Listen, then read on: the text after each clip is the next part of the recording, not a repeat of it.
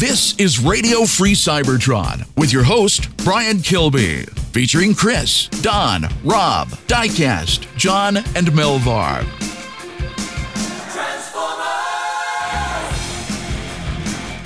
Welcome to Radio Free Cybertron's 700th episode. It's been a disaster and we've just started.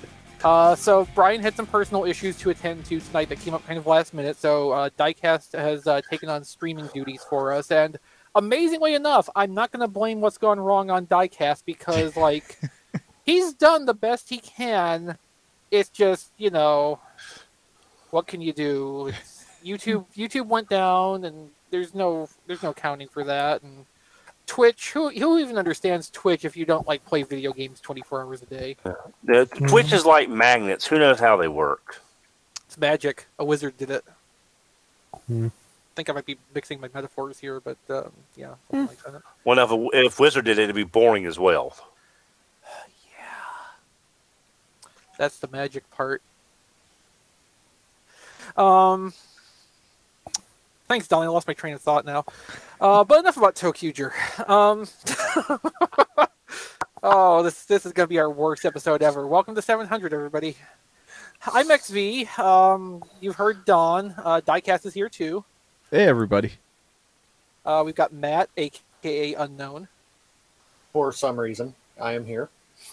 Oh, I thought for some reason you were unknown. No, I just don't want to be associated with you. I just, I don't want to be associated Wow. with me either.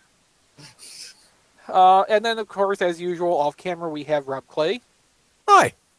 and John DeLuna. Yo. Uh, what's new, everybody? Transformers. Ah, Too I'm- much. Yeah, I'm running new software thanks to Rob that will hopefully keep me in real time with everybody else, so I'm not uh, like t- at the at the the back end of a black hole or something. So far, so good. look good, yeah. Even Don's video looks a little bit better this week than it usually does. At or it could be end. the light in the background. Well, yeah, I, I addressed that possibility too before you got here. Um, before we started trying to do pre-show, which turned into a big mess. Um, yeah, Don has the other half of his home lit this evening. He uh, he decided to splurge on his electric bill uh, and turn on more than one light. Uh, so yeah, it's very possible the improved lighting has uh, made his webcam a little bit happier. But uh, you know that's the problem with changing two things at once. For diagnostic purposes, you have no idea what actually fixed the problem. Boy, 700 episodes. It's just like it's inconceivable and I don't even really want to think about it because like think about what that represents to me. I've been here basically the entire time. It means Oh. you have a it means you have a lifetime of memories to cherish and enjoy. You know, me and DeLuna were the originals here. All the rest of you came in later. Like we've got the most of these 700 episodes under us, and even Brian mm-hmm. doesn't have the full run. The full run because like he handed off hosting duties to other people at various points over the years. Yeah. How are we still so bad at this, XV? Well, we let Diecast stream. and That was our first mistake. I was gonna say it's all because of Brian. It's all because Brian, Yeah, that that too. Brian yes. and JD, and there were many instrumental Oh, it- people. Yeah, no, Brian would be the first to point out that this is all JD's fault that we're still here to hit 700 because JD did infamously get on uh, Google Chat with Brian one day and say, "Hey, why don't you bring the podcast back?" Or it might have been Facebook Messenger or something, but like you know, same same result. Hey, why don't you bring the podcast back? I want to be on a podcast. And so he did, and so it was, and here we are, hundreds upon hundreds of episodes later.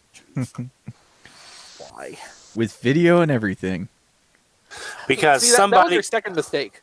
Yeah. because because we have to entertain the internet in these dark and troubling times. We have to be a beacon that lights their darkest hour. Last week, I think when we were talking about this, Brian did point out like our episode count would be way, way higher if we didn't take off several years from uh, weekly posting, and that just makes me sadder. Not only that, but all those extras and everything else that we do Yeah. doesn't get numbered to the RFC. Right. So this is 700 true, you know, 700 full- main series RFC episodes. Yeah, exactly. Um, so and of course, you know, I had for years a weekly podcast running alongside. John had New Soundwave for a good stretch of time. Uh, JD did Fanboy Versus until uh, Superhero Time killed it. Um, like, we have made a ton of podcast content, and like, RFC is the original Transformers internet radio show, which you know turned into the original Transformers podcast. And we've produced a lot of content. There's other podcasts out there that have had a consistent run for years and years longer. We've been back doing podcasts who have more total episodes, but like it is just staggering to me the amount of crap we've put on the internet. All high quality material that you should go back into our archives and listen to tfradio.net. uh, uh, so this week, because Diecast is streaming, we're only on uh, YouTube. We we were on Twitch for a couple minutes, but we were having audience problems with that. So uh, fortunately, YouTube seems to have come back up just in the nick of time to save us, sort of. Um, if you're in the YouTube chat right now, um, head on over to tfradio.net slash discord. Uh, that's the main place that we chat and interact with our audience. Uh, you don't need to download or install anything. It'll run right in your browser. And uh, the Discord chat is there all the time, every day of the week. So you can come and hang out anytime. And we've got lots of regulars in there. Uh, and usually some pretty interesting conversations happen uh, in between shows. So like it, it's a pretty cool place and pretty relaxed, nice to hang out. Um, so the big thing we're working on right now is, of course, since we're coming up on the holiday season, we have our Elf on a Shelf Warmer campaign. Uh, Elf on the Shelf Warmer is the uh, very clever name that I think Mark Alley came up with for our uh, annual Toys for Tots or other uh, children in need services donation drive. Uh, so basically, how this works, there's a lot of older toys on the shelf right now, Transformers and otherwise. It doesn't have to just be Transformers. Um, there's a lot of that on the shelves. Um, you know, discount secondary retailers like Ross and Marshalls are also getting in uh, stocks of a little bit older stuff. And while all this stuff is not anything we're excited to see, there's a lot of children out there who don't have, and you know, they might be in uh, you know foster care or um, assistance homes, and they just they don't have luxuries like that provided on an ongoing basis throughout the year. And this is the time of year Toys for Tots will go around, set up their collection bins, and collect these toys so that these children can have gifts at the holiday time. Uh, and we've always felt that it's really important to try to give something back because we're all a bunch of sad old men, you know, buying toys for ourselves because, like, we have that luxury for the most part to just go do that whenever we want to. And it's only right that at least for, you know, one occasion during the year, honestly, we should do this whenever possible. But this is the time when there's like a centralized effort that helps to facilitate it. You know, we should we should give a little bit back to those who are less fortunate. So, um, what we want you to do, if you're able to, uh, if you have donation facilities near you, uh, you know, go to your local Walmart or again your Ross, your Marshalls, uh, you know, anything like that. Buy a new unopened toy, and find your Toys for Tots drop location and take a picture of the toy as you're dropping it in, and then you can tweet on us, uh, tweet at us, or post on social media with the uh, hashtag Elf on a Shelf Warmer, and you know, do something nice, feel good about uh, your ongoing toy addiction, bad habits, and you know, help make uh, help make a less fortunate child's day when Christmas Christmas comes rolling around. Now, if there's a lot of uh, places where Toys for Tots does not have uh, pickup locations set up. Um, in my area, in particular, like I would have to drive an hour, two hours away to find the nearest place where they're actually collecting. There's not anything in my town. Um, so Brian has set up an Amazon wish list specifically for this purpose.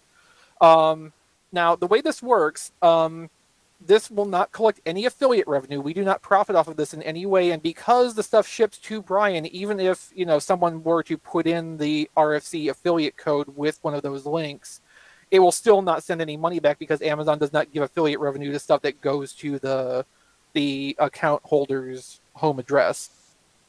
Uh, so there's a wish list there. Uh, you can buy something; it will be sent to Brian Kilby, and he will collect that and make one big donation to uh, one of his local collection sites uh, on your behalf. So uh, we've already had a lot of people contribute to that uh, since we started the campaign. So Brian will be having a, a, nice big load to go and deliver when the time comes. Uh, and you can find that wish list at tfradio.net slash elf. That'll take you right to the Amazon wish list, and there's a bunch of things on there that you can choose from to help out a child in need. Uh, now, it doesn't have to be Toys for Tots. If you want to make the donation yourself, which we highly encourage, the uh, the wish list should be uh, an option of last resort if you have no other way to give.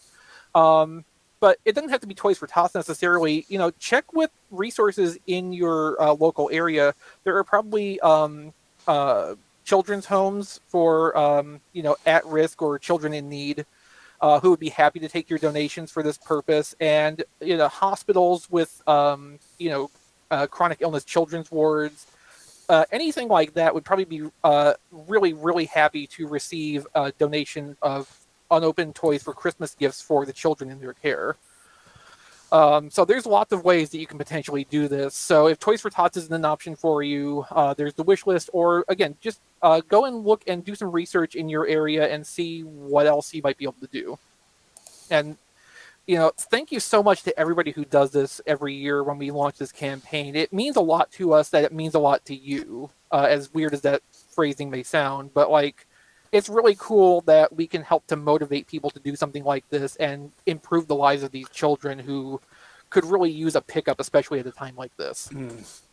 And also another thing is that with so much toxic- toxicity out there in so many fandoms, this is a good way for everyone to pull together and maybe set aside whatever differences we've got for a common goal. And it's really nice this time of year.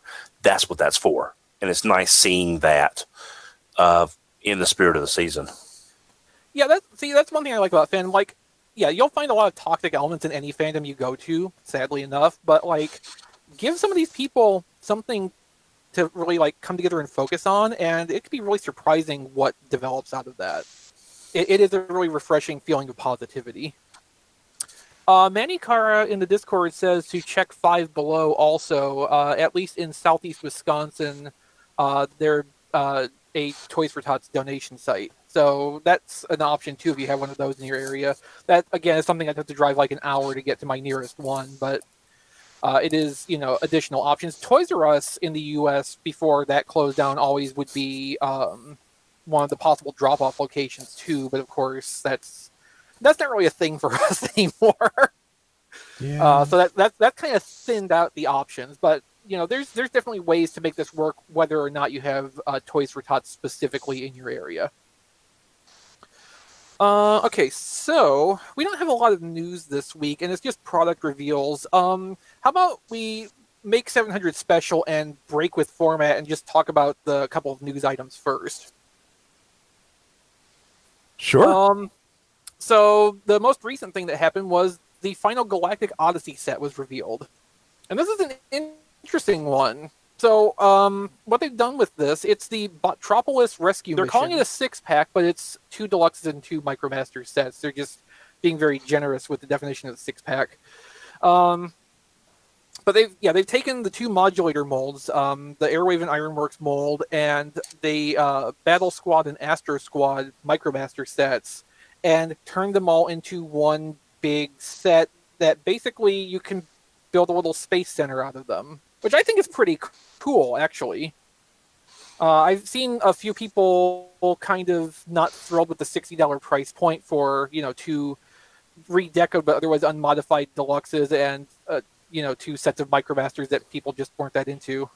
The pricing adds up though. Yeah, Yep. no, it, it's completely in line. Uh, two twenty dollar deluxes and two ten dollar micromaster sets. You get the sixty dollars. mm-hmm. Uh, Amazon Yeah. has it up for pre-order right now, and it's uh, expected to ship in late February. Although, like um, the Autobot Clones two pack seemed to ship several weeks ahead of its schedule. So, what are schedules anymore? Anyway, really. Yeah. So I have a question about this set. Looking at the photos, it looks like there's an extra shuttle accessory in one of the photos, but I didn't It's- see Yeah. it in all of them. Yes, it certainly does look that way, doesn't it? So Yeah. that's Double Dealer's rocket in not Double Dealer's colors. And you're right. It is only in the one photo of the whole Space Center assembled, but not in any of the other photos or product copy. So are we getting that Hmm. or are we not getting that? See, now that's that's It's a the secret to tricky everybody. part. Yeah. Yeah. it might even be a secret to Hasbro. No, um, okay, so there's there's two leading possibilities here. Now, since it's in new colors, it's not like somebody just grabbed a spare part off a pile and stuck that in there by mistake, as such. Uh, this is something that's going to come with something, so it might be an extra accessory in this set, and they just neglected to put it in any of the other stock photos. The other more interesting thing is, what if they're redecoing Double Dealer into, say, Countdown's rocket base? Mm-hmm.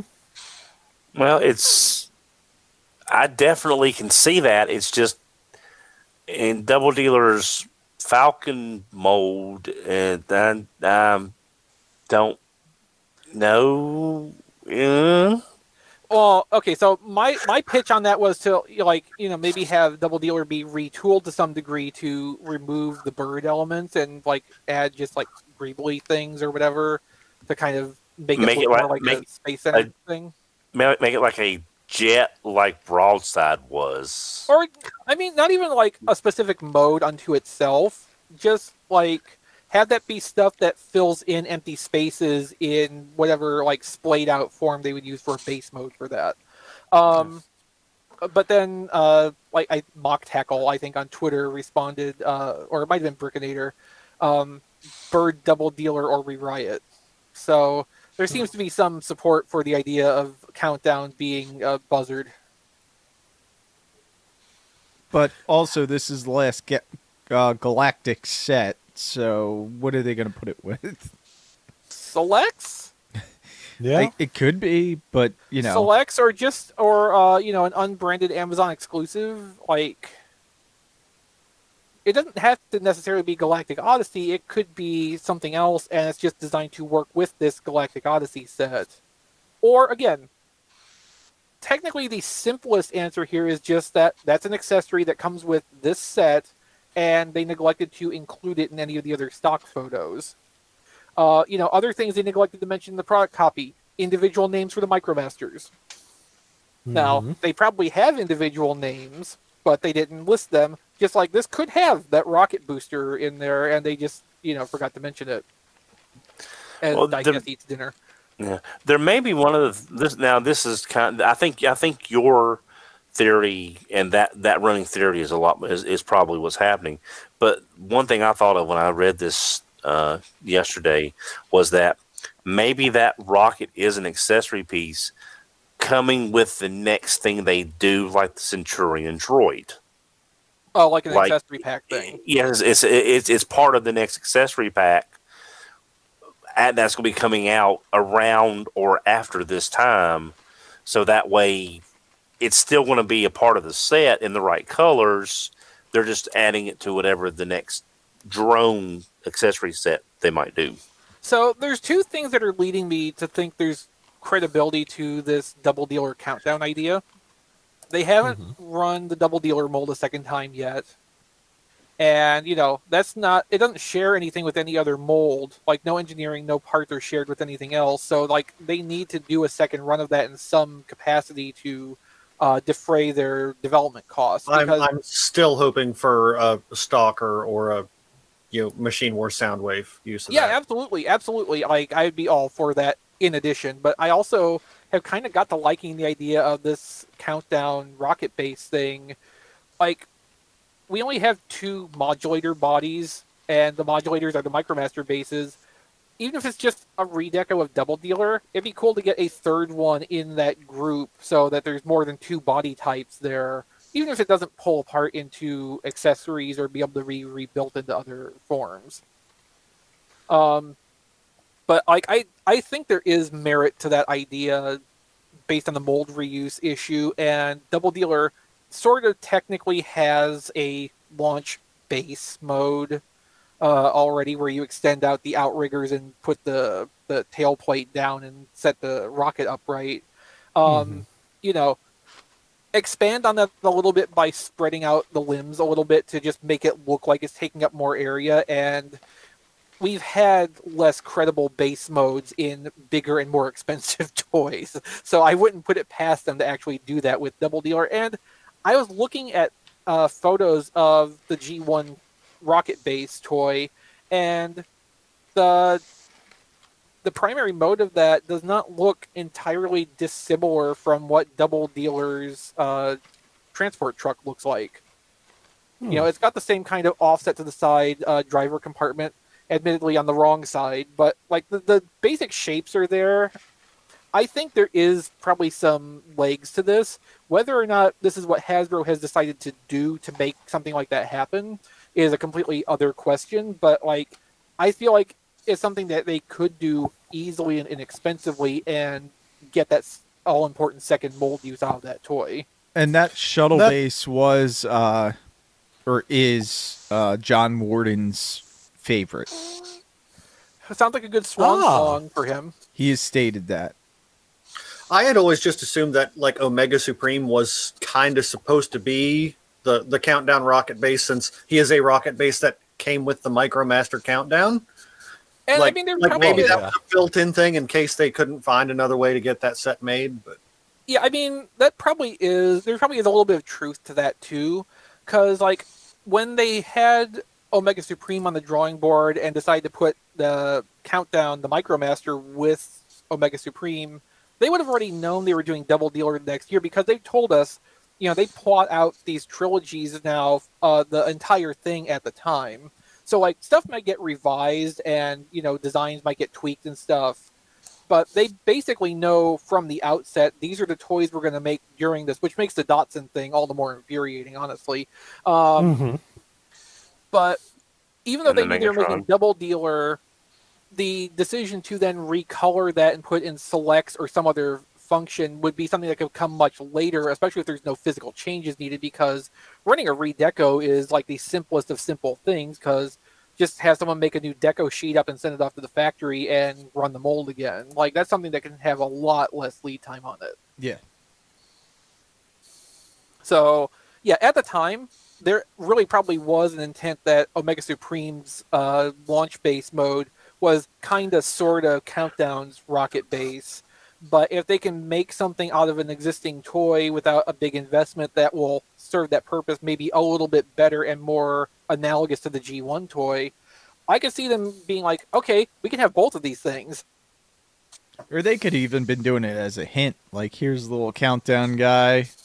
You know. Well, yeah, and that's the other thing too. So the the rocket booster in that one photo feels like the kind of Easter egg thing Hasbro likes to do. The same as putting um, Runabout in Runamuck's stock photos before the official announcement and reveal of Runabout as a Target exclusive. The the Uh, only thing I'll say against that idea is, wouldn't they have had to put somewhere that that piece was not included if it were shown like that? Uh, theoretically, yes, um, but it, that could also fall under the you know product details may vary. Typical That- disclaimer, That's true. Yeah. And it also doesn't say it is included, so right? Right. Yeah, I mean, um, there was an occasion before that we saw. This was several years ago, but there was a toy that had an accessory on the stock photos on the package that ultimately was not included with that toy. I think it might have been Fall Cybertron Blaster. yeah, that sounds right. Um, so it does occasionally happen, and yeah, someone might complain or whatever, but like nothing ever actually really comes of it. Yeah. Uh, but yeah, so like the interesting thing for me, so like Ironworks has a great new deco. I really like the way this looks. It's um, it all the redecos so far of these modulators have been vastly superior, in my opinion, to the retail decos. So this is going to be uh, Ironworks' second superior redeco because it was already the gas station uh, grease pit hmm which had really nice bright colors like this does. Um, but then there is the redeco of Airwave, which looks pretty similar to Airwave, but that's because this is now Over Air, which was the Zone version of Airwave, which uh, Over Air in Zone was identical to Airwave, the G1 toy. So they've kind of kept this in the same ballpark, but tweaked uh, the tones and the the color temperatures here and there. So it still looks distinctly different, but like it still reads the same. It, it's a really clever way they've redone this deco on here to uh, give us this additional character who otherwise should just look exactly like the toy we, we already have.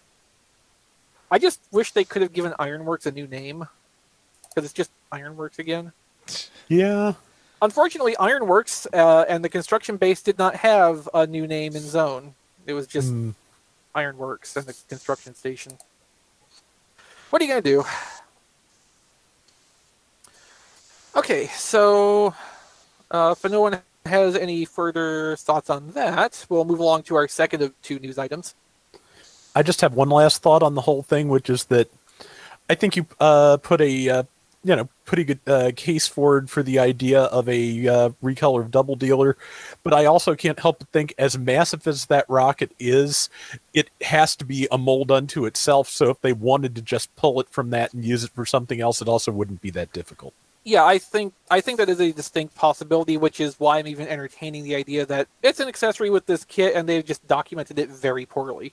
And that would also make the uh, sixty dollar price point a bit more palatable than just you're paying straight retail for all uh, for all of these recolors. Could go either way. Not that any of the other Galactic Odyssey sets have been anything but you're pl- you're paying straight retail for these recolors. That's true. Uh, adjacent to this, though, there is uh, one thing I'd rather put in the show notes, which is that we're getting another uh, Fan First Friday stream this Friday. Um, three, actually. Um, Transformers, G.I. Joe, and Star Wars, or Marvel, one of them. Transformers, Star Wars, and Marvel Legends. Yes, Yeah. and it's it, I believe it's specifically another a new Transformers Ghostbusters product. Uh, so it's a Transformers Fan First Friday stream, and there's going to be a Ghostbusters. featuring the. Ghostbusters. Yeah, so I don't think it's going to just be half an hour about Transformers and the Ghostbusters. So what could we get as a crossover? Um, Ecto 2? Ec- Uh, Ecto 2 or maybe the Ecto uh, from the new movie? Uh, yeah, could Afterlife. Yeah, could be could be Ecto One from Afterlife. Could be could be a recolor of Ectotron. Could be Ecto One A from Ghostbusters Two. Now, I now I saw something. Uh, I wish I can remember who it was, so I can give them credit on Twitter. But someone had suggested that it's going to be the Siege uh, Leader Class Siege Optimus repainted as Oh. the, the the Master. I'm sorry, thank you. The Earthrise Leader Class Optimus repainted as the MP10 Ghostbusters one to get a uh, a retail version that's more affordable out You there know, to pe- I I would be into that actually. Yeah, I would I not- especially it, It sounds pretty plausible too. Okay, so like Yeah. okay, so like I would pay like sixty or maybe seventy dollars for the following: Earthrise Optimus with the trailer in the Ecto thirty five colors, with the roller from the accessory kit, with a miniature version of the Ghost Trap piece from the MP10 version that you can put on that roller, and the Mhm. Proton Pack accessory. Um, either reuse of the one from Ectotron or a new one designed to actually, you know, plug into the back port on Optimus. Okay, guy, Blade Raider is the one who originally suggested that. Thanks, Blade. I Okay. could not remember. I could not remember who did it, so I'm thank you. So I can give you credit for that. But yeah, a retail version of MP Ghostbuster Prime that would be a really great thing to get that Yeah, idea if they, out if they of it. outfit it with extra accessories like the MP10 version, I would be into that even at you know higher than leader price. So Paladin also puts a plausible suggestion forward in the Discord uh, that this would be a Ghost Starscream from the Earthrise mold, Oh Yeah. yeah, tie Okay, I in the want that comic. to be true now. I want that to be true now. that will be true now. And uh, Bromil says suggested in, in our Discord chat, which I didn't. I forgot. Yeah, I forgot. Ecto Two even existed uh, from Real Ghostbusters. But yeah, Rotorstorm Spinister is Ecto Two. Because I, completely forgot Ecto Two existed. So oh, if they use that mold, maybe they can get four, uh, like three fake cockpits on it this time. That'd be great. where would they put another one though? I don't know, but you know they they can they have. It, it, it snaps over one of the legs as a shield. when this first came out, we were kind of making jokes on Twitter with the Titan class firehouse. I would love that. Uh, there I was also a suggestion of the that. Statue of Liberty. Yeah, uh, now I do hope. Hey guys, if it is Ghost Star, no, if it is Ghost Starscream, someone get me one because I'll be, I'll, I'll be, I'm, I'll be at work that day. So someone, someone order me one if you get a chance. Yeah, but Chris I will want- break it. I want that now. I, I want that really Go, bad. Ghost Starscreams crumble on Chris. Yeah, I I knew it was gonna break when I tried to transform it, but I did anyway. yes, I mean, um, Ghost Starscream from the Earthrise mold. I don't know offhand how many nylon parts that has, but probably be a better Ghost Starscream effect than the Combiner Wars one. Uh, I'm not sure if it would be more durable. I'm, I'm really kind of thinking not, honestly. Um, yeah. but no, I I think Ghost Starscream is a reasonable possibility here too, because that does tie in with the comic, and it's uh, also uh, you know a 1986 thing, and we're kind of getting into 1986 in generations in Yeah, general l- right let- now. let- so Let's just hope they don't reuse the Maverick mold since it's, you know, there and well, it may be there, but I'm sure they're the agreements they entered into to actually produce it preclude them from just randomly doing things with it. Probably Yeah. the same way we'll we'll never actually see like um, Ecto Ectotron as something other than the Ecto One or um, Gigawatt as not Gigawatt. Mm-hmm. or or well, yeah, because you know, yeah, yeah, you're right. I mean, I don't I don't want to be right about this, Don, but like it's Oh, no, no, it look no, like- you're- and you're- especially I've talked about this a little bit before too. Um, Maverick in particular seems to have really strict licensing requirements uh, to get it made. So that, you know the packaging is completely different. The toy seems to be completely new, no shared parts with anything else, and like I think Northrop Grumman even was so specific about it, they had to Photoshop in some missing labels onto the jet um, for the stock photos that they didn't actually put on in the first place. So Right. yeah, I don't think we're going to see Maverick ever again as anything other than Maverick, which means Hasbro's probably going to take a little bit of a bath on it, not being able to reuse the mold or um, get reuse from other parts out of it. Because, Yeah. um, like, Aveo Swerve is the closest thing to these crossovers in terms of um, how they're able to use the molds after the fact. And for all indications we have, Chevy just threw a ton of money at Hasbro to make that for them. So Hasbro's expenses in that were probably either covered or very minimal. Right. Which is why we haven't seen it used since then. Yeah. Um, and also that's this brings up what we talked about a very long time ago, why there are why there were some great original movie molds, but that we never could use them for BotCon. Yeah, the first movie's licensing um, basically prevented any reuse of those molds because I think Paramount ended up with a stake in all of those toys, and that was not the case with anything after that point. Yeah, because we uh we had talked about at the time there would have there was some really great movie molds that we would like to see in a BotCon set if they were going to use them. Yeah, I, I can't remember which ones they were, but it was just a lot of the. It was really it really fit the movie mold design for these characters, but we talked about how it's not, you couldn't use it because of the whole licensing agreements. So it's Yeah. very similar to that. yeah. I think I would imagine at that time Hasbro didn't really care too much about Paramount getting a kickback from that licensing because they probably expected this is just going to be a movie toy line. It's not going to do all that great. Like, you know, we'll get our money back out of this and probably make a little bit, but it's not going to be like gangbusters. And then, uh, you know, all the toys sold out in five minutes, and you went about six months before they were able to get more on the shelves. So uh, they weren't going to make that mistake again. Same thing happened with the first Iron Man toy line too. The first Iron Man movie toy line; those toys sold out really fast, and they were hard to get hold of for months afterward. And then they overcompensated with the sequels toy line, which languished everywhere, just like Revenge of the Fallen. But I digress, as usual. Uh, but yeah, Fan First Friday stream this Friday, so uh, we'll be covering that on the news desk after that happens. Hopefully, there will be something interesting to talk about, like uh, Double Dealer is Countdown's Rocket Base, and also a Ghost Starscream, or uh, an Ecto 35 uh, Earthrise Optimus. I don't want that. I I sadly kind of want both of them, although I also kind of don't want the Ghost Starscream because it will just break eventually. Yeah. but I'm I'm really into that uh, the Ecto 35 uh, Earthrise Optimus idea. Sadly, I kind of hate that I am. Anyway, so our last news item for this week, and this one is in the show notes because it's one of the two that I remembered.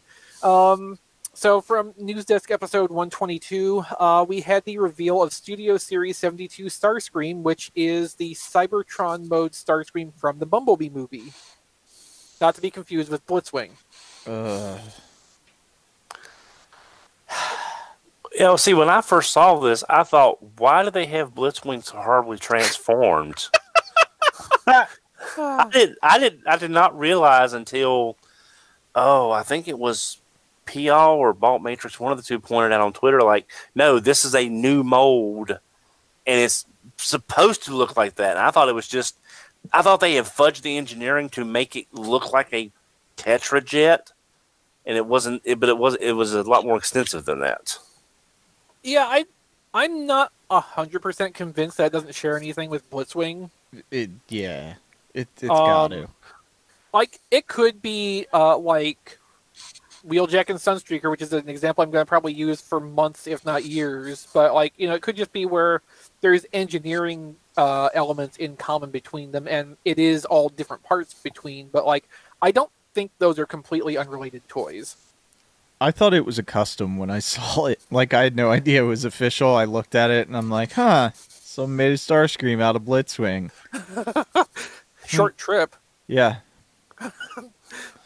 Yeah, I don't think this is really helping that whole like Blitzwing, Starscream. I don't think it's helping that whole issue any because like if you didn't realize it before, it makes it clear that Blitzwing is just a seeker from that movie's design language. Uh, rather than being like a unique body type like G1 Blitzwing. And of course, I'm sure at whatever point Barricade was still in the Bumblebee movie, the character we came to know as Blitzwing was actually Starscream because Paramount's own released copy called the Jet character Starscream at one point until Paramount sent out emails saying, "No, take that down off of your page. That's not right." Even though it's in materials we provided to this other publisher, et cetera, et cetera. They didn't say that part, but that was kind of you know the subtext. Uh, revisions and rewrites and reshoots were the Bumblebee movie's worst enemy ultimately, but it was still a good movie. Um, it's interesting that they made this. I don't feel like I need to own it. Mm-mm. I don't like the I'm- way the alt mode looks at all. For one thing, Yeah. I've I've got it on pre-order, but it was sort of like a like it's just sort of like a knee jerk, like ooh, new shiny, and then it's like that's what I did with Maverick, and then like over time it came to be like, you know, I don't need to have this. this looks a lot better to me, and it may but it may not be the name I want, but it's Well, you still can give it any name you want, Diecast. yeah. What's that? You can give it any name you want, Diecast. That's true. Yeah, Um, you paid for it. It's yours now. Yeah, Mm-hmm. I can call it Starscream if I want, and Oh, it's, just a like decent oh, jet. Please don't fall. It's just like I call this BotCon toy, which is um, I don't even remember the original name off the top of my head, but I call it Oil Slick because it's based on Armada Sideswipe, and one of Armada Sideswipe's redecos was Oil Slick, even though it wasn't in this color. But this lets me make it something unique in my collection instead of just like another copy of somebody else. I Like, do, it's your toy. call it what you want. Yeah, I do like I do like the way the the Starscream toy looks in robot mode. Like I I'm just a fan of that ro- design anyway, which Yeah. is weird because I generally hate all the movie designs, but I, I think the Starscream from the Bumblebee movie, or the sorry Blitzwing from the Bumblebee Bumblebee movie look actually good, and the the colors work on this. I, I I'm not gonna buy it because I don't really buy the movie toys, and yeah, the the Tetrajet's sure a thing, but the robot mode looks fine. Yeah, like I don't really care for that Blitzwing toy a lot, but I agree with Diecast. It strikes a better vehicle mode, even though the vehicle mode isn't like a real vehicle of any kind.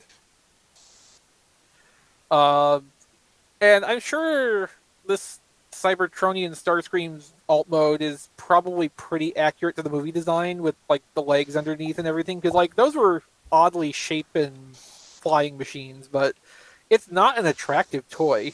Tread shot, thank you. That was the jazz redeco I was holding up. Oh yeah. And there is a And- G1 tread shot. That's why I needed to come up with a new name for it.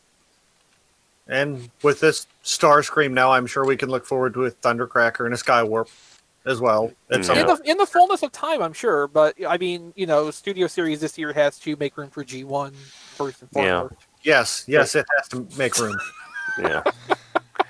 I mean, I, I I want them to get a deluxe class jet that we can get cyber jets from.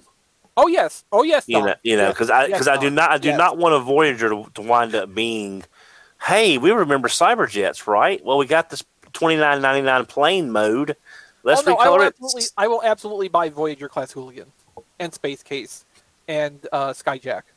Do you know when the last time we got Space Case was? It was that Target exclusive. Target exclusive from Terradive. Yeah. Hey, guess what? Mine's out of reach. He's way up on the top. Yeah, Here it is. That's a great figure. I love the figure. Yeah, it is. It's Yeah, I like that figure. Ironically, I keep it right next to the uh, tread shot that I call oil slick that I also just pulled down a second ago. But I, I would probably I would probably get the space case mold six times over as a if I had to as a as a cyber jet. If I had to, you know, it's Um, it's, It's, it's an okay mold. I would like them to give it a new weapon because that spear always ends up cracking at the hinge, no matter what. Uh, it's worse on the Terradive version because it's that like brown copperish plastic. Uh, but even my space case has a cracked hinge, and that's just gray plastic. It's just it's too thin. Mhm. Uh, so in our Discord chat, uh, John posted a picture of the green seeker from the movie, and uh, I was wrong. The legs are not underneath that thing like the toy has, so that's just worse. Uh, thanks for ruining that forever for me, John. No problem. Yeah. Also, that picture is of Really green thrust, which I love. That I'm going to say that's a reference to Armada thrust. Oh yeah, that has to be. Uh, the green and gray has to be an Armada thrust thing. Which I, I can live with that. yeah. If they Yeah. do that, I might actually buy that abomination, but not before. I don't know. Okay, so like Sunstorm was not an on-screen thing in the movie, but probably if they did a Sunstorm off of that, I'd probably buy it if it was you know suitably, brilliantly, blindingly orange and not yellow like they like Hasbro tends to want to do Sunstorm. All Sunstorm should look like the E Hobby toy, which admittedly is based off of a misinterpretation of the cartoon episode because I think that was supposed to actually be like a really rich yellow and not an orange like the VHS transfers turned it into. Hmm. But I want my orange toys, damn it. Well, now I mean, with the uh, the Siege three pack of Seekers, since they did the the blinding yellow one is Yeah. Nova, I'm hoping that you know any sunstorms going forward would be more much more orange to differentiate it. Yeah, I would hope so too. Like Hasbro acknowledges that orange orange or orangey yellow seeker from More Than Meets the Eye is being separate from one of the rainmakers finally. Uh, so I don't think there's a worry about one overriding the other at this point. But yeah, I Now- I, Now, if I we could just get them to stop naming Seekers blank Storm, yeah, good luck with that. Um, Yeah. yeah, that, that, that got old really quick. Yeah, I, I can I can imagine that being a name like Blank Storm, and it's like you know his power is to like you know silence people. He shoots little bullets and it makes them lose their voice or something. I don't know Oh, so it's like uh, Trax's black beam gun, except for sound. exactly. Yes. Um, so the uh, first reveal of the Starscream was actually carried out by Ozformers. Hasbro Australia was able to give them an exclusive uh, first look and hands-on with this, which I think is really cool for them. Um, it's been pretty customary for Ozformers to get uh, one or two of these kind of first look events uh, in, over the last few years. And of course, you know, COVID world has kind of changed how all this stuff works. But it's, I'm really happy for them that Hasbro was able to still facilitate something like that for them. So they were able to get a video up for that, and also a selection of in-hand photos before the official stock photos went up. So we actually had a, a pretty good look at this toy before the pre-orders opened, and perhaps most importantly of all, this toy was unspoiled before the reveal was made. So it was, in its way, a complete surprise, Mm-hmm. and that that is just remarkable anymore. I still didn't even believe it once I saw the photos. Don. What the? Yeah. I don't know. It was, it was a video just. I don't know what that was. Edit point. Oh Let's boy. keep going. Sorry.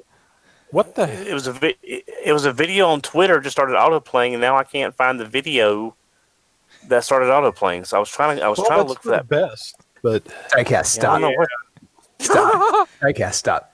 We'll keep going. all right, keep going. We're all grown ups here. You know.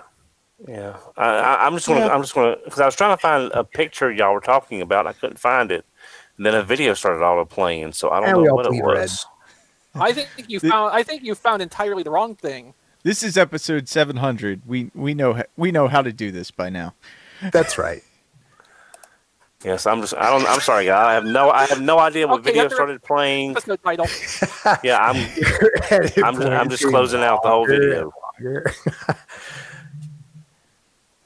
if we keep going, like this Yeah, I- I episode will be like note under an hour because like 45 minutes will be cut of our like 30 minutes of reaction. I, I put a note in the show notes about where that was in the run of the show, so uh, hopefully Brian can deal with that. Oh. That sounded really bad, but I don't think anything like incriminating came across. So like, No, we- I we can- mean, I don't can- remember can- that episode of. Armada, but you know, We it could have been just a Japanese exclusive. we can proceed as if none of this has ever happened. Um, Yeah. So, anybody else have any thoughts on Starscream? Hey, I just want to say with with Starscream, um, so Starscream's like base color scheme, his G one color scheme is a bad color scheme. I just want to say that, like we're we recognize it. It like it's Starscream. I get it, but like the red, white, and blue, and the way it or the gray, white, and blue, and the way it like color blocks is super weird. And like every Yeah, redeco of. Yeah, and every every time they redeco Starscream ever, it always looks better because Starscream's got such an awkward color scheme, and this is no different. So, like And- like we said, when they redeco this, I bet it's going to look a thousand times better. And what I remember too of like pre-production G1 materials, Starscream's color scheme was not even Starscream's original color scheme. Like he was uh like navy. Sure, yeah, I believe that. I'll take I'll take that. But yeah, yeah, because like G one Starscream, it's such a harsh like color scheme. I think what Starscream ended up with was something similar to the demonstration colors for the F-15. Mm-hmm. Um, so that probably had a little bit to do with it, at least.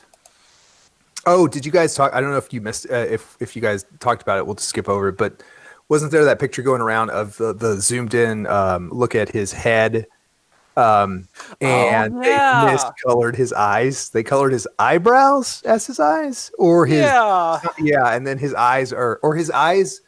What are supposed to be his eyes are silver and look like giant eyebrows, and they like colored the little indentions under his eyes as eyes. I think that's right. yeah, that that sounds right. They made him look very angry and like not in the way he's supposed to. No. Good job on that. Well, okay, so that toy's not supposed to come out until like next summer, and this is an early sample, so like it's very likely they can fix that. Yeah, for sure. I don't want to bag on the toy. I do appreciate that they're still trying to make Bumblebee a thing. Like they're still trying to carry on that movie's legacy. So I appreciate that. Thank you for uh, bringing us back on track, John. Sure. I don't know what I don't know what you're talking about, but yeah. Okay, so again, we're kind of breaking with normal format. So at this point, we're going to jump into what we got this week. Uh, Matt, did you get anything interesting? Nothing. Next. Well, thanks a lot, Matt. What Um, a team player. Uh, so Don, if you can tear yourself away from your videos for a minute, uh, did you Yeah, get I anything this week? Yeah, I did. I'm, and thanks to the guys telling me how to turn off autoplay, so that way I don't have whatever the heck that was will So, happen so, again. so Don, adjacent to that, pro tip for the future: don't look at Twitter when we're doing the stream. when I was, y'all were talking about a, something John posted, and I was trying to find it. Oh, me. now. It's John's fault. No, I, I mean, I mean, you said you posted a picture of the green thrust. I thought you meant you posted on In Twitter. the Discord. Oh, okay. Uh, I thought you meant you posted Only on one Twitter. I'm thrust, sorry. So so what did you get this week, Don? Yes. Okay. okay. Oh, Sorry. right. It's been a long day. Okay. Uh, I got two off-topic things. Um, you know, I'm not I'm not much for Star Wars anymore. I just really don't care about a lot of it. But uh, I was at the Walmart the other day, and um, my favorite outfit, my favorite trooper outfit, is the Snow Trooper. So when I saw the Christmas Snow Trooper outfit, I I had to get it. If for no other reason, the porg and the scarf. It's it's completely. I don't know why I got it. It's just the Snow Trooper outfit, and it's it's. I guess it's Go Kai Christmas since I never got that one. Oh, I'm still waiting on Walmart.com to ship that to me. Yep. well, when I was there, surprise. when I was there today picking up some groceries, I forgot last time when I saw that they were already gone. So Ah. So they There's are in stores. They're in WalMarts too. Yeah, yeah, I saw it there the other day, and I went back today to pick up a few groceries that I forgot when I was there, and they were all gone. That means uh, Walmart.com will probably just cancel my order after the holidays. Correct. Okay. And the other thing I got off topic was I found a really good deal on the Spider-Man animated series Kingpin figure, which is a pretty good-looking version of the Kingpin. Especially, you know, it's a it's a nice figure. Love the card art. Just a, just a really good in, interpretation of that uh, the Kingpin figure. So I'm glad I got that. Yeah, that's one of the ones that actually like passes off as a cartoon figure too, because it's a, it's a pretty basic kingpin design, and they got the colors right. Yeah, so I, so I went ahead. I, I got that for like twenty bucks and like three dollars shipping. So I mean, Oh, it was nice. it, it, that, that was that was in it. That's about ten bucks less than retail. Uh, on topic, I got um got Runamuck. Looking looking forward to uh, diving into him. You might want to you might want to sand down the uh, the tabs on the door panels before you transform it the first time. You'll probably have a better experience. Uh, what do you mean? Uh, so all of running back on the outside is painted, including those tabs, and it makes the fitting really tight into the slots they have to go into for car mode. Oh, okay, all right. Uh, so okay. if, if you can like sand or file that paint off of those tabs first, it will probably be a smoother experience. I had to exert so much force against those to actually get that to seat the first time. I dented my thumbs. Ooh, I've I've done that before on a few of the figures. That's not that's not good. Yeah, anybody Um, who, anybody who's spent any time with like toys with you know corners on them has had that thumb denting experience at least Uh, once. unless uh, unless unless you're Brian when your die stacks you know actually try to hurt you you know and I mean, cut I've, you and I've- cut I've you been there too. I've been there too. Fortunately, Hasbro products are usually rounded enough on their corners to not draw blood. right um, got sunstreaker What do you think of so- the yellows in person, Don? in package the only thing that really doesn't match is the hood the the the limbs the torso the legs the arms all that looks like it matches properly the chest piece is blatantly obvious not matching Yeah, but because I- the painted part. Yeah, but I know there's like supposed to be like three shades of yellow on him. Oh, just two. That oh oh, oh it's just. Okay, I, I thought I saw where there was some slight variations along some of the panels or something. So I'm looking forward to you know getting him. I'm glad he's not just another wheeljack. I, I know I know there's a lot of that shared engineering we've talked about. But I'm glad he's just not he's not a wheeljack repaint. Mhm. My most looked forward to get Trailbreaker. I've Okay. always I've always loved Trailbreaker as a character. He reminds me of me. He's he's slow, you know. He's a little chunky, but he's he's he's he's got a good heart, and that, that sort of resonates with me. And it's just I think this hoist mold looks better as Trailbreaker. But again, that could be some bias. I do wish the arm flaps would at least fold out of the way to make him a little less hoisty in the arms. But I get, I, but that's not a problem. But I'm looking forward to him. And I got from Amazon the Prowl and Ironhide two pack. oh, good. Oh, and it looks You like you actually don't got- have any you shipping yours labels on on time. yours. Yeah, it, it came in a bubble envelope, but it was just a regular uh, Jiffy pack.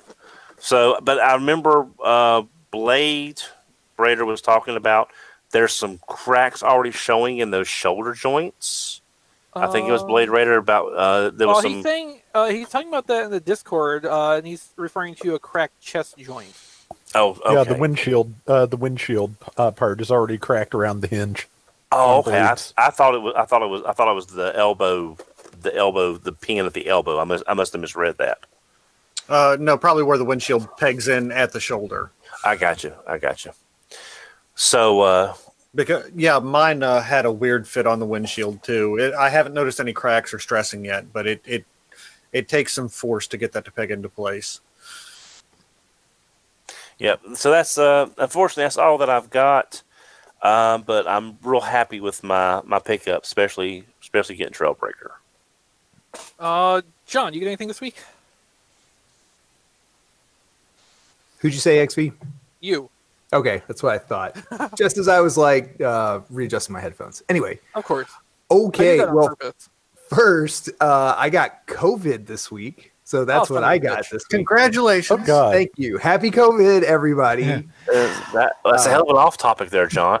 well, anyway, so I'm I'm very mildly symptomatic, and it came. I think it came almost definitely from our daughter. Anyway, we're fine, but Good. uh, think good thoughts for everybody else who's uh, millions of people who are way worse off than us. But um, but yeah, that's uh, number one on my list, and it was free, so I can't argue with the price. Yeah. Free is good. yeah, maybe maybe I will get some antibodies as like a cherry on top. We can only hope. Anyway, let's see here. What did I get? Oh, well, today I got um Runamuck. So yes, the 100% painted, 90% painted Runamuck, like you guys were saying last week. He does get. He, you know what is impressive though? Like I haven't. I don't know if I'm going to transform form this guy. I don't know if I'm going to bother. But like the tall, considering he's like painted um, to this extent, his tolerances and stuff seem pretty good. Like he's he moves around pretty freely. It's not the paint's not getting in the way, um, which is um, something I'd be concerned with with a guy like this. Anyway, he's good. Got Sunstreaker. Um, the yellows, the yellows are atrocious, guys. Come on now, say it. Um, uh, I'm going to give you that FM radio opinion. Like the yellows are horrendous, uh, horrible. The only saving grace is Takara's version. Uh, wait. Anyway, uh, let's see here. What else? I got uh, Trailbreaker. Uh, like Don. I like that mold. Uh, any way you slice it, I think it's a really good mold. Um, and I got uh, the latest iteration of Nemesis Prime. So I guess I was one of the first people who got shipped from uh, Entertainment Earth. And uh, so he comes with um, like 10 swords, 20 guns. He's like decked to the deck, decked to the gills. And uh, he also comes with Fangtron, who is that solid red and uh, gray uh, redeco of uh, Slitherfang. Um, I got those all those names right. My snake names, yeah. Anyway, uh, he's really cool. Uh, it's nice. Um, it's like again the thousandth version of Nemesis Prime. I don't mind it when the mold is this good. Um, it is a little weird when you put him again. If you put this next to like Siege, which came without a trailer and course all that stuff, um, I don't know. I mean, it's just like it's G1 Optimus again and again and again. But this is a really good one, and it's a good value. Um, trailer's good. Uh, I mean, I don't know. It's just a solid kit. It's fine. Uh, that solid red sword he comes with is that from anything else? Do we know, or is that newish? It's, Uh, it's, I. It came with the Amazon exclusive Ne- uh, Nemesis Prime from last year or the year before, didn't it? Yeah. Uh, oh, did it? It was the yeah, the, okay. the dark saber. Yeah, Yeah, it's it's Yeah. meant to it's meant to loosely evoke both the Armada Dark Saber and also Robots in Disguise Scourge's Sword of Fury, okay. which is why the blade is red. Okay. it's that shape. I can see that. Uh, then it's likely that sword is elsewhere on my shelf. I can't keep track of these uh, Nemesis Primes anymore. uh, Uh, yeah. Let's see here. I, I can Anything? see it online. It is a part of that Yeah, Amazon okay. Nemesis Prime package. Okay, well, it- it's up yonder somewhere on my shelf too. Then I guess. Um, I think that's it. Uh, oh, I guess the last thing is I effectively got Wave Three this week, so I got Fast Track. I meant to mention that last week, uh, but so I'm good for a while, and then uh, the last thing, the off-topic thing, which I hope to get later this week, is uh, it's NECA Target exclusive release week. Hooray! Um, you know, I don't know what's worse, COVID or that. Uh, but uh, they're supposed to release the um, the two leaders of the Triceratons, so uh, Zerax and uh, Zork. And uh, yes, those are real names. And um, so we'll see how that goes. Um, but after that, then we're done with the year, except for Krang's Android Body. Now, uh, Krang's Android Body, I think they've said has moved to Q1. Um, so actually, yeah. So I take that back. I guess these two Triceratons are it for the year, and then we have sweet relief uh, for the holidays. So I appreciate that. Um, and that's it. Well, uh, speedy recovery, John. Oh yeah, thanks. Like I said, um, I would prefer that a deadly, highly infectious disease did not go through my body. That would be Plan A. But uh, as a Plan B, if I had to get it, this is about the best outcome I could have because, like, I'm not really um, feeling it too much. And like I said, uh, maybe I'll get some antibodies out of this deal, and it won't be bad. So, uh, so don't worry about me, and thank goodness my family. We're all feeling pretty good. Um, you know, just send good vibes out to literally millions of people out there who are worse off than me. So, but thanks, XV. Uh, Rob, why don't you go next? Okay, I got a few things. Uh, I did get fast track this week, who is not bad. Um, uh, like the little vehicle mode, the spear mode works better than I expected. Um, I just wish some of the parts were a little more versatile, as uh, frequently happens with weaponizers. Namely, I wish there was a good place to put those guns uh, other than over his hands. You can put them on the shoulders, but they look kind of just awkward to me facing forwards like they have to. So it's not it's not a thing I like to do with it, but it can be done. But that's about the only place. But overall, not bad. Happy to have it. Don't feel any great urge to uh, get Black Roritchi, especially since there's probably not going to be a Black Zarak to go with it. Um, besides that, I got uh, Essential Iron Man Volume Three, which is uh, the last of the Iron Man comics that my dad had when I was a kid. So that was nice to see again and that that I now have uh, all five of those. And Marvel, picked those back up. You you know you should. What issues does that cover? Um, thirteen through thirty-eight, I believe it is. Okay. So, yeah. Um, other than that, uh, just as an update of stuff I got last week, uh, in the like tw- twenty to forty minutes before the show, while things were getting sh- uh, set up tonight, I I built the entry uh, entry grade Gundam from uh from scratch, and it is a really nice kit for eight dollars. It does not need any polycaps. It is all just plastic on plastic joints, so it's it's going to wear down eventually, but it's an eight dollar kit. So, but everything is in color. Everything is molded in the correct color. You do not have to paint anything. You do not need cutters. You do not need files. It leaves a remarkably minor amount of. Uh, of rough spots on the figure where you remove it from the runner. It's a really nice little kit and really fairly easy to do for uh, for new model builders. And yeah, if you can get a hold of one of those for retail, I recommend it. Cool. If they do something that's not just the Gundam, I might look into one of those. Yeah, I I have my doubts whether that this subline is going to go any further, but I would not be upset if it did. I I'd pick up a GM. Oh yeah. Now that strikes me as fairly likely since they could reuse the yeah. yeah. So we'll we'll have to see what happens. I imagine they will make a Zaku first of one stripe or another. Yeah, if if they're if they're ever going to do any other others of these, which is what I'm wondering, I, I'm kind of wondering if this isn't just like a one-off for okay, here's your starter model kit. But Yeah, I feel I feel like that's entirely a possibility too.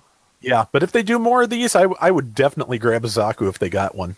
Uh, just for for the record, in case anybody cares, which I know they probably don't. This uses the uh, uh, fine build system that uh, basically uses uh, Miyake joints to hold everything together. So that this is all held together on three millimeter rails, so it should be compatible with any uh, three millimeter stuff you may have, and it is also the parts should basically be interchangeable with the uh, 30 minute missions uh, line of models they do as well. Interesting. Yeah, they've they've been it's they've been using that as I understand it for things for basically for army builders for things you uh you know you'd want to do quickly. So if you're going to have like 35 Leos, you're not spending like you know two months of your life putting them all together. Oh, I So that Leos. but yeah, all, all the Leos have that. Uh, the uh, the uh, Devil Gundam's army has that. Uh, a couple of, I think the Maganac Corps uses that as well. So Okay. yeah, so it, it's a nice little system, and I, and I I like the results pretty well. Bandai's model division has found a new toy they love. Pretty much. Anything else? No, I think that's it for this week. Okay, Diecast, I know you've probably been antsy over there to talk about your stuff, so uh, get to it. Uh, I got a couple more of the Wave 3 uh, deluxes from Hasbro Pulse that I couldn't find any orders for, so I thought I didn't order them, and then now they keep showing up. no idea. No oh, idea. just Diecast problems. Yeah. Um I also got uh Amazon had the sale on Monday for the Dead Optimus Prime Oh, yeah. for 35 bucks, so I picked up another one um just because I love that figure. Um but the most important thing that I got was probably thanks to Don, I got Gigawatt because uh, I I purchased it from GameStop when Don said they were in stock uh, last week on the show. Uh, haven't opened it yet, but I did notice on the side here um, there's a little flap to actually make it look like you're backing it out of a trailer, uh, which is kind of cool. Uh, they didn't have to do that with the packaging, but but it's nice. Uh, I'm definitely gonna keep one in the package and open another one. So this one kind of has one of the wheels already like halfway tilted in, and I'm not sure if it's supposed to be that way or just happened to be on this toy. I can't remember. So I'm gonna wait till I get another one before I open it to decide like which one looks better It's in more package. perfect, yeah. Mhm. I think that's just a quirk on that one, diecast. Uh, probably. I don't. I feel like that is not like super snugly in the the tray, so it Mhm. probably has a little bit of give to move. I'm actually. I took package photos of Gigawatt before. Yeah. Okay. So the one I had, I got the photo from before I opened it, and the wheel was aligned correctly for not being, you know, flying. So that one probably just got jostled around a little bit, and it was able to move a little. Yeah, so I'll, I'll probably open that one in as long as the box is in good condition of the next one I get. Right. GameStop actually surprised me. Their packaging was really nice. They used bubble wrap. It was like very. Oh yeah, yeah. GameStop does a good job. I, I was shocked. I didn't expect that from GameStop. So well, you uh, know, Walmart, Amazon, all the others have kind of taught us to not expect like decent packaging on anything. Right, exactly. So when it came in nice, I was like, "Oh, wow, this is this is cool." Uh, but yeah, I think that's pretty much all I got this week. Hey, quick question: When does the numbered, like limited edition version ship? From Walmart, uh, they'll probably all get canceled. Yeah, probably. Uh, that all all those pre-orders will get canceled, and then those numbered versions will end up at like two Rosses somewhere in Ohio. Oh my gosh! when were they supposed to ship? Um, theoretically in October. Oh I my think- gosh! Okay, cool. Good times. That was the impression I got from it. Although it may have just been like October is when everybody else will be able to start buying them. It didn't mean that they were going to get fulfilled those initial ones. Then Yeah, So- and I thought those initial ones were supposed to ship like earlier. Well, that, yeah, so that's what I thought the day of, which is why I was really irritated about the pre-orders going in a Yeah. matter of moments. Yeah, Because I, like, it was going to make me annoyed to wait several months to be able to get something that like should have been available longer for early shipment. Hmm. But that didn't end up being the case, so everything was fine, and I have Gigawatt, and I love it a lot. But that's not what I got this week. Um, so last week I had Fast Track. Uh, this week I have Black Roritchi, Ah, the, Ooh, the nice. scary version of Fast Track. Mhm, mhm. Um, so a lot of what you see is gold paint uh, to make it look, you know, sparkly and shiny. Unfortunately, all the parts you don't see are still gold plastic, or at least as close to gold plastic as they get. So, like, here's the painted surface on the arm, and here is the plastic surface on the backpack. So it's not like old traditional gold plastic, which had more of a warm uh, oranginess to it. You know, this is closer to like the mustard plastic we would see in stuff that was trying to be gold. Hmm. Um, so it may still have a lifespan ahead of it, but of course, we're not going to be able to determine that for some time. Hopefully. Where'd you get that? Entertainment Earth? No, I got this from uh, a, a certain store that had a few things in early. So uh, Black Roritchi is the lesser interesting thing I got from that purchase, uh, and pretty much I got it because like they had it in stock and it helped to offset sh- some shipping costs on some other things I got, such as um, Transformers Kingdom Rat Trap. Ooh. Nice. Yeah. Oh yeah. mhm. Uh, so I have the whole first assortment of Kingdom Core class figures. Um, of course, I didn't think ahead to have a regular Legends figure prepared and ready to go for comparison here. Uh, what do I have near me? He's roughly the size of like Slash, right? Um, close. Yeah, I would say that's probably pretty accurate. Oh, here we go. I've got uh, Viper up here. That's good enough. So there's Viper, which is the the combined with Powerglide mold, and there's Rat Trap. So in terms of height, they're pretty similar. Rat Trap's a tiny bit shorter. Mhm. Uh, but of course, some of that's made up with uh, you know a lot of the mass being on the back, so it kind of you know spreads out instead of being tall. But like it is a smaller toy than one of the older legends, um, just in overall volume. It doesn't feel like it's you know tiny, cheap, overpriced. Like this is still a ten dollar price point, but it doesn't feel so far different from what the previous Legends class was that it feels like you're getting ripped off with this. And Rat Trap in particular has a lot of engineering complexity to a surprising degree. Like I would not be at all I it wouldn't feel out of place if a deluxe transformed the way this does. It would feel completely right for the amount of toy that is. But it's doing it something that's like two fifths the mass. Um the likeness uh, to the CGI model is really good on this. I'm really satisfied with how that turned out. And um, so the one awkward thing about it is that the shoulder joints are actually on the um, the wings, Hmm. and they're on a hinged piece. The tension on the ball joint of the shoulder on my copy is a little bit stronger than the hinge. So in posing, it is possible to like pull it forward. There's not like a snap or click or anything to hold it up there. Um, but like the tiniest little bit of shock oil or something on that ball joint would smooth out that motion, I think, where that wouldn't happen anymore and you would not lose the useful tension in the joint. Uh, so it's like the easiest thing to correct that if that's a problem for you. The the shoulder ball joint stock being pointing forward doesn't really affect the posability in any way though. Like it still works normally like a ball joint. You just kind of have to uh, think about it along different axes of movement than a traditional shoulder joint. But any pose you can make with any other ball jointed or universal jointed shoulder, you can do with this just the same way. You just might pull that hinge down in the process. And otherwise, like it uses ball joints. There's no universal joints on this, which is it feels weird to have that again in something that's not like a micromaster.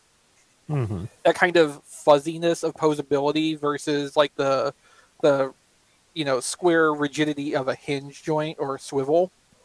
Um, I don't hate it. It's just it feels a little bit alien after two years of having the more complex and less uh, flexible, the less uh, clearly defined joint motion. You know what I mean? Um, but like I, I'm comparing my experience of handling this to the Generations Rat Trap from like 2014, which I hated, and I really, really like this. So I think I think we might be in good shape for Beast Wars toys from this design team. I think they kind of get it in a way that the previous team didn't when they were trying to do Beast Wars. Uh, so this is making me very hopeful toward uh, like Cheetor and Blackarachnia when the deluxes start shipping. Um, also, check this out. I don't know if the webcam's going to actually uh, focus on this for one thing. Okay, probably not because I want it to. Oh, there we go. You see the maximal symbol on the forearm? Yeah. Yeah. So that is at most three millimeters across at its longest point. Wow. Oh. and it is it is printed or stamped or whatever on there like perfectly. It is it is amazingly precise and high quality paint application. Now, what does not have amazingly precise and high quality paint application is the little Optimus Prime's face. Hmm. which looks like a small disaster. um, the face plate is painted on crooked, like it's it's molded, but the paint is applied crooked across it, so it looks like the face point face paint is uh, slanted. The eyes are not painted precisely in the socket, so that looks like a hot mess. The uh, the silver in the mohawk, at least, is where it's supposed to be, and it's not overrunning. But like, the paint on the face is bad enough that just looking at it unassisted, you can see how wrong it is. And when you try to take a close up photo of it, it looks terrible. Hmm. But that's um, the second worst part of this toy. Everything else is really good. This robot mode is really posable in ways I didn't expect. Um, you can leverage a lot of the transformation joints. So, like, uh, there's butterfly movement of the arms thanks to a transformation joint. You can kind of improvise an ab crunch with one of the hinges down here. Uh, and if you flip up this back panel a little bit, you can use the mid torso transformation joint in place of the waist joint it doesn't have to kind of get the body twisted a little bit. So you can actually do a lot with this that was uh, probably not in any way intended when they were designing how this would pose. Um, the robot mode feels really good in hand. The ball joints are all. Uh, some of them are a little bit tighter than I would like them to be for when they're having to act as swivels. Also, that's a that's especially so in the elbows, um, which count on that swivel action for transforming. Uh, so you really kind of have to brace one end against the other to make sure you're only twisting the part you want to. Um, in visual terms, it really is like a scaled down Earthrise leader Optimus. Um, obviously, the engineering is quite different from that because, like, you know, how are they going to put that much magic into something this small? Um, unfortunately, the truck mode is kind of like halfway a write off. Hmm. Um, the front of the truck looks good because like they've got a whole like bottom half plate to uh, fit up against the uh, chest window. So the front of it actually looks pretty solid and it looks the way it's supposed to. It's the side uh, that really has the issue because that's just all the folded robot parts behind those two plates of truck detail. And there's gaps, and like they tried to sculpt detail into that, but it's very indistinct. It's not painted really. Um, you know, the truck mode is kind of just there for like obligatory and functional purposes. It's not like aesthetically pleasing, unfortunately. But for something this size and complexity, like I can't hold that against it too much, and the robot mode is just really, really nice. I this is the toy that I got because it was cheaper to buy the set of three than to buy the two toys I was actually interested in. But I'm actually really happy that I have this. So you know, all's well that ends well. And then there's Vertebreak. Uh, so this is not technically a fossilizer as such because it doesn't break down into weapons for other toys, but you know it's fossilizer adjacent at the core class, and it's a little dinosaur skeleton, and it looks really cool. So like in terms of getting the skeletal details down, I think they did a good job at this. Um, the skull especially is very detailed. Please focus. Thank you. Um, the skull is especially detailed. I wish the color of it was a little bit lighter so that it would show those details without as much direct light being shine on it. Um, but like even the jaw moves, although it's soft plastic, so you kind of gotta get it going first, and it doesn't really want to cooperate here. There we go. Like it's soft plastic, and once you get it going, it will go. But then when you let it sit for a couple minutes, it kind of fuses back in again. Hmm. Uh, probably a little too much paint on that but the skeletal details they got really nice on here. Um, the robot mode is a mixed bag, which seems to kind of be a thing with the two fossilizers we've seen so far, this and Paleotrex. Um, like these toys really seem to be designed with the uh, dinosaur skeleton mode in mind first, and in terms of the deluxes, then probably uh, being able to break down as weapons, with the robot mode being a little bit more distant third this has that same problem, except doesn't have the weapons thing to fall back on. Um, so the torso looks a little bit awkward. There are no ball joints below the hip. Well, there's no. The knee is a hinge instead of a ball joint. I shouldn't say there's no ball joints because the ankle is one. Um, But basically, what it amounts to is there's no um, thigh rotation or substitute for thigh rotation like a ball joint knee would provide. So you know the knee can only hinge back and forth. So that is limiting how it can pose quite a bit. Um, also, like you can kind of see how thin and twiggy these legs are, which um, they're not the most uh, flexible thing. So that's giving me a little bit of concern too. Um, it, it's one of those things where it's like I am taking steps to make sure I'm very careful when I'm handling this, uh, rather than I think it's just going to like be brittle and snap from casual contact. Um, like Vertebreak was the one I was probably the most interested in being the most new and different thing, but it's also the one I'm the most disappointed with out of the assortment, unfortunately. Um, I do like the robot head. It's an interesting design, and it does look a little bit like um, the. It looks like the original Cheetor Toys robot head, where it had the mutant head part on the back, which you know, with the teeth around the side and the fangs sticking out in front, but it's got a different robot face, if that makes sense. And as far as I can tell, it doesn't flip down to actually do the mutant head thing like Cheetor's does. Hmm. Um, like it, it's interesting what they've done with this, and at least as a proof of concept for how they're going to execute doing uh, posable figures of dinosaur skeletons, I'm satisfied with that. As a transformer, not so much. The interesting thing with these, uh, so Rat Trap and Optimus, their hands are not five millimeter; they're three millimeter peg compatible. Uh, now on Optimus, the little rifle actually has both a uh, three millimeter length and a five millimeter length closer in. So a figure with bigger hands could actually hold this, although it would be really stupid looking because hmm. um, rifle is so tiny. Uh, Vertebreak only has five millimeter compatible hands, so um, the tail weapon that comes off does have a three millimeter end and a five millimeter end, but it also means this figure can't use any weapons like rat traps, which only have three millimeter pegs.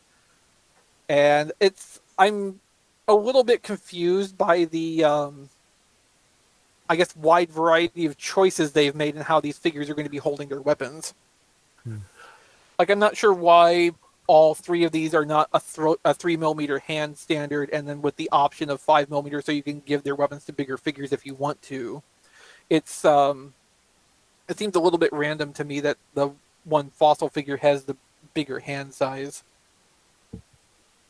But yeah, overall, I'm satisfied with these figures. Vertebreak could be better in a few ways, but the Optimus is really good, and Rat Trap, I don't think I could really be happier with Rat Trap. Like they they nailed that one really well. Um, and again, that's it's giving me a lot of hope for the rest of the Beast Mode toys that are coming up in the upcoming product year. Nice. Okay, so I think that covers everybody, right? And we're only an hour and a half ish into the show, even though we started a little bit late. Um, Okay, so of course our show is made possible uh, by our generous patrons. Um, our patrons at the touch level, of course, get their names read off every week, and I'm going to uh, probably butcher half of these because I always do. I don't know why Brian lets me do this, uh, but thanks so much to Kevin Dorsey, Peter Giannakopoulos. I think I got that close this time on the first try. Um, Sean Bratton, Jacob Owen Lutia, Jason W. Rye, Sean Hamilton, Mike Mallory, Jason Hiley, Jonathan James, Matthew Deadman, Hector Bones, Nathan Sampy, Spider Bob, Rabbits, Emmett Stresovich, Gaming Fix, Patrick Davidson, Joey Russell, Ryan Bona, and of course, Starscream's Ghost. Uh, please don't break. That that's a danger we know Starscream's ghosts have breaking. Yes. Um, thanks to all of our patrons who uh, contribute to making sure we can keep making shows like this. Um, of course, we have our uh, History on the Fives podcast, uh, which is exclusive for our patrons. And Brian has started the new practice of uh, inviting uh, Touch patrons to sign up to come on and be co hosts on that show. Uh, so if you have not considered that so far and you're at the right patron tier, please, you know, express some interest in that so it's not just Spider Bob and Donvoy. Yeah, I'd I'd like to get to get one with uh, Jacob Owen Lutia and Peter Giannakopoulos on there, just so Brian has to pronounce their names. Hmm. I mean, he has to pronounce their names every week anyway. I don't see why that's so special. But with them present.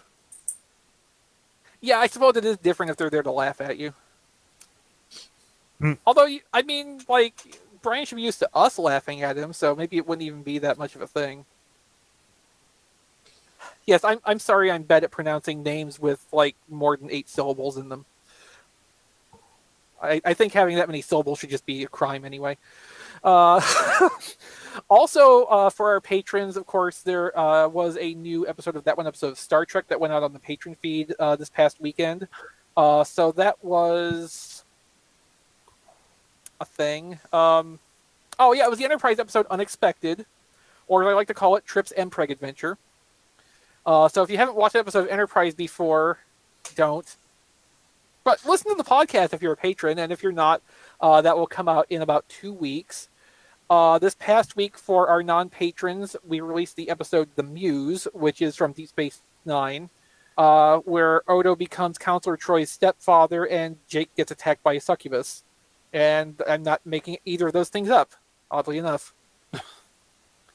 Uh, so th- just this week we, we recorded um, our next episode, which will be coming to our patrons in about two weeks, so a week and a half or so from now. Um, uh, the Voyager episode Elogium, which uh, it is carrying on our theme of pregnancy-related episodes. This is the one where Kes has to decide whether to have a baby. It's pretty terrible in a lot of ways, but somehow was better than we thought it would be. Go figure. Uh, let's see. Anything else I need to cover here? um. Well, of course, you can find the show uh, and all the things we do all over the damn internet. Um, of course, if uh, oh dear lord, Don pick up his cat. Bloodshed, bloodshed. Massey, Massey's looking uh, real healthy. Like, look at that nice uh, shade of orange there. Yeah, he's lost about uh, three pounds. Nice. Well, for a cat, that's pretty significant. It is. It is. And his snazzy little red collar that my girlfriend got for him with his little bell, so we can find him. Is finding the cat a problem generally?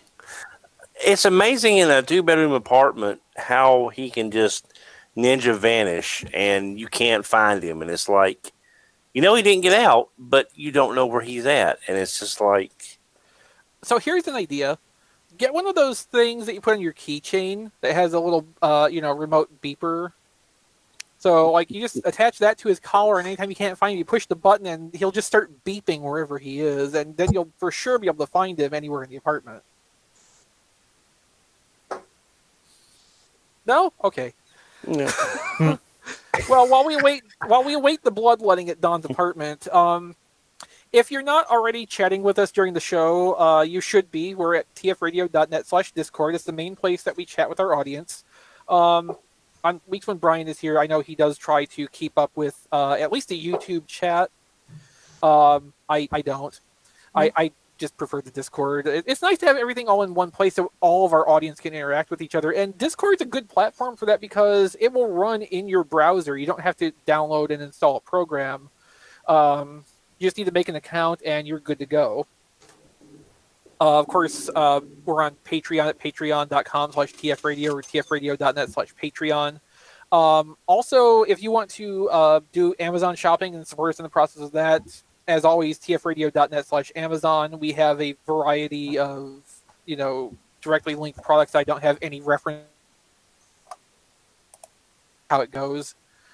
Um, of course, we're on Twitter at uh, TF Radio. We're on Facebook, Instagram. Uh, we're on YouTube. Uh, that's where we're streaming right now. It's the only place you can watch us live this week because reasons. Um, and if you're not, subscribe to us on YouTube. Like the show gets streamed there every week. That there's not massive technical failures like almost happened this week. Uh, and if you're subscribed and you click the little notification thingy, like everybody says to do, you know you'll know when we go live every week, uh, whether you're paying attention to social media or not. Uh, generally, I recommend not, but you know you do you.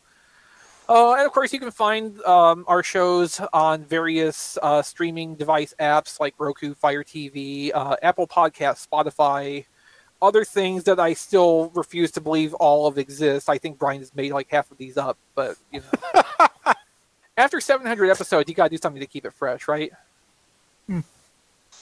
Uh, you can find this episode in the show notes uh, at tfradio.net slash 700. We've got a new uh, a new leading number now for the next um, two ish years. Boy. I, I just saw some of my life flash before my eyes right there.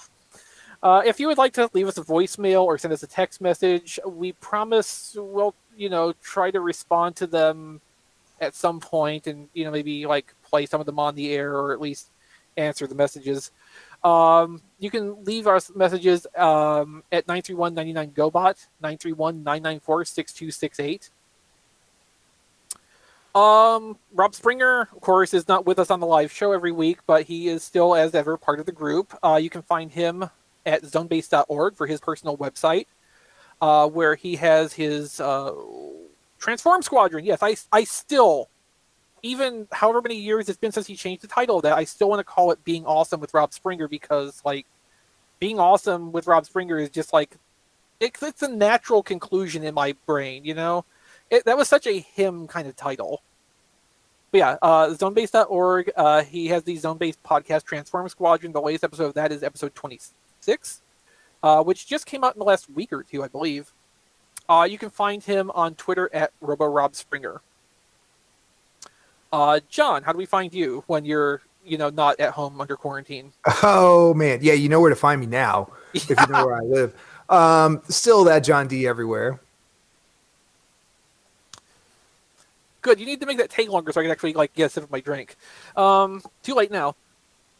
Uh, Rob Clay, how about you? Where's your stuff at? See, you should have called me because you know this will be long enough you can get a drink. Yeah. well, uh, so I'm kind of having the kill me problem right now, where I'm sort of like reading stuff off of the page here, and I'm kind of letting myself go on semi autopilot. So it's just like I'm reading the stuff in the order that it is on the page, without thinking far enough ahead. Okay, I need to actually push that off two lines. I understand. Anyway, your stuff. Okay, I am on Twitter at Figure Reviewers and Rob Flails. Rob Flails is the Twitter account for Flail Throughs, my YouTube channel. I am covering Gundam Battle Operation 2 for the PS4. Also, it will be playable on PS5. Uh, Gundam Extreme versus Maxi Boost on. I'm also uh, playing on there again finally. And I think you're making that up too. Uh, I probably should be, but uh, thanks thanks to some help from a friend, I was able to get uh, get to the point where I was not failing every other mission. So that's that's an improvement. Oh, good. Yeah. Um, let's see. This week's uh, Gun Battle Operation Two mobile suit, uh, incidentally, was the Zssa, which uh, has some interesting uh, new missile options that have not been been seen in the game before. So Uh, and see, you could name like any random Double Zeta mobile suit, and I would also say you're probably making that up. Yeah, well, that's that's double Zeta mobile suits in general. but if you like what I do there, I have a Patreon for that, patreon.com slash flailthroughs. You can uh, make requests for specific mobile suits, weapon combinations, color schemes, what have you. Um, uh, or if you, you know, just want to send me something, uh, tfradio.net slash claylist will let you do that. Okay, so before we move on with uh, uh, plugging our own stuff, uh, I've been issued a challenge in the Discord, and I'm I'm going to make someone regret what they have just said. Uh, so Nez says he will up his Patreon to touch for one month if I read out um, a plug for our merchandise store in a certain way. So tfradio.net slash shirt, buy our RFC swag, yo. So Ness, I expect you to follow through on what you said. So thanks for that. but yeah, we've got uh, shirts and everything there. John DeLuna has made all the designs. I should have plugged that earlier, but it completely slipped my mind because I didn't read the notes clearly enough. Oh, Good job, me. I'm insulted. yeah, Uh, we got like I need to work out of Ness out of this, so it all worked out in the end. Yeah, that's true. I do need to work up some new designs, but yeah, right now it's um, up to 35% off on everything, depending on when you listen. And if it's not when you listen on sale, check back again because uh, tis the season, and I'm sure we'll run a lot of sales before the end of the year. Yeah, I mean the sales feel like they come up every six or seven weeks. Yeah, it's about right. Yeah. Uh, diecast. Uh, you can follow me on Twitter at diecast2. If you want to do something nice for me, I have a wish list at tfradio.net net slash diecast list. You can like my Facebook page at Reviews by Diecast, and you can see all my reviews at tfradio.net slash reviews. Uh, so Don, where can we find you on Twitter uh, watching completely wholesome, family-friendly videos? I can be reached on Twitter at HMRC, the number four EVR. Perfect, thank you. And Matt abstains. Uh, Brian, of course, is not here because he had personal obligations to attend to this week. Uh, but you can find him on Twitter at bkilby. Uh, he also primarily tweet like any original content stuff that comes through the uh, at TF Radio Twitter is usually him also. Uh, although we do have a lot of like robo tweets and retweets of stuff that I and other members of the staff are doing uh, with his blessing, of course. He he likes us to be able to promote our stuff through the uh, RFC channels as long as it's not something obscene or whatever. Um, uh, for anything else Brian's doing, like the Happy Daily, which probably isn't a thing anymore, and his uh, dreaded Christmas albums, uh, BrianKilby.com. The Happy Daily is occasionally still a thing. He he recently, within I think the past week, posted one. I guess it's probably as much of a thing still as like the news desk is, just because of the dearth of news to actually news desk. But whenever I can, I still post a news desk and in between, you know, blog posts. Uh, tfradio.net slash news if you want to uh, keep up with our news postings and uh, be able to subscribe to the news desk podcast episodes, which generally run three to four minutes each. So it's an easy listen and it's a good way to keep up to date when stuff is actually going on, which right now we're kind of in the quiet season.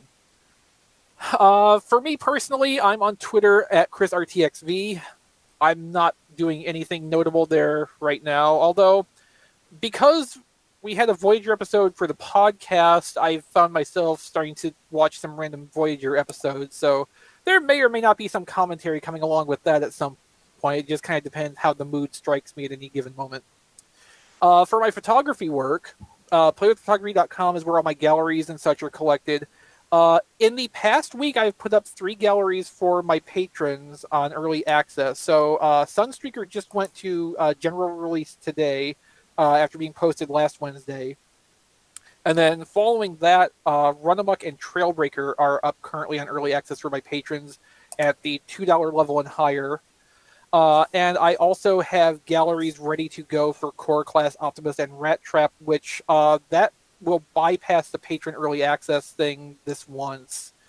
Uh, so look for those to come up uh, relative to when we're recording in the next day or so.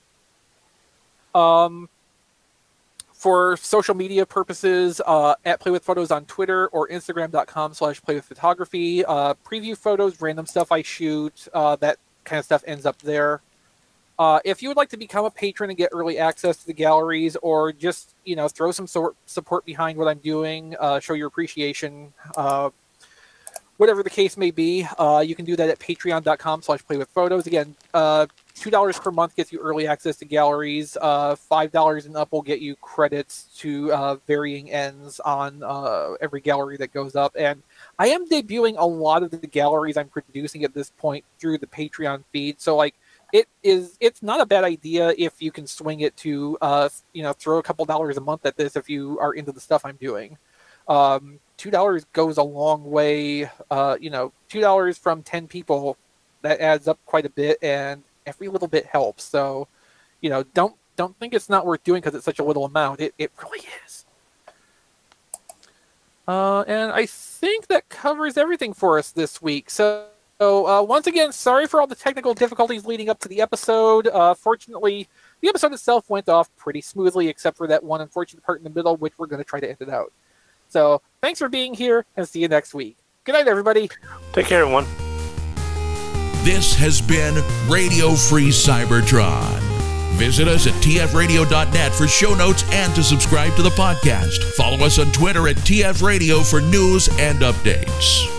Watch our live stream at tfradio.net slash live. Join our Facebook fan page at facebook.com slash tfradio. Subscribe to our YouTube channel, TF Radio Network. Have a question or comment?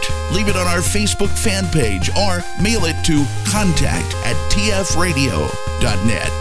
This podcast is released under a Creative Commons license. Any part of this podcast can and should be redistributed, but please, proper attribution is required if you know what's good for you.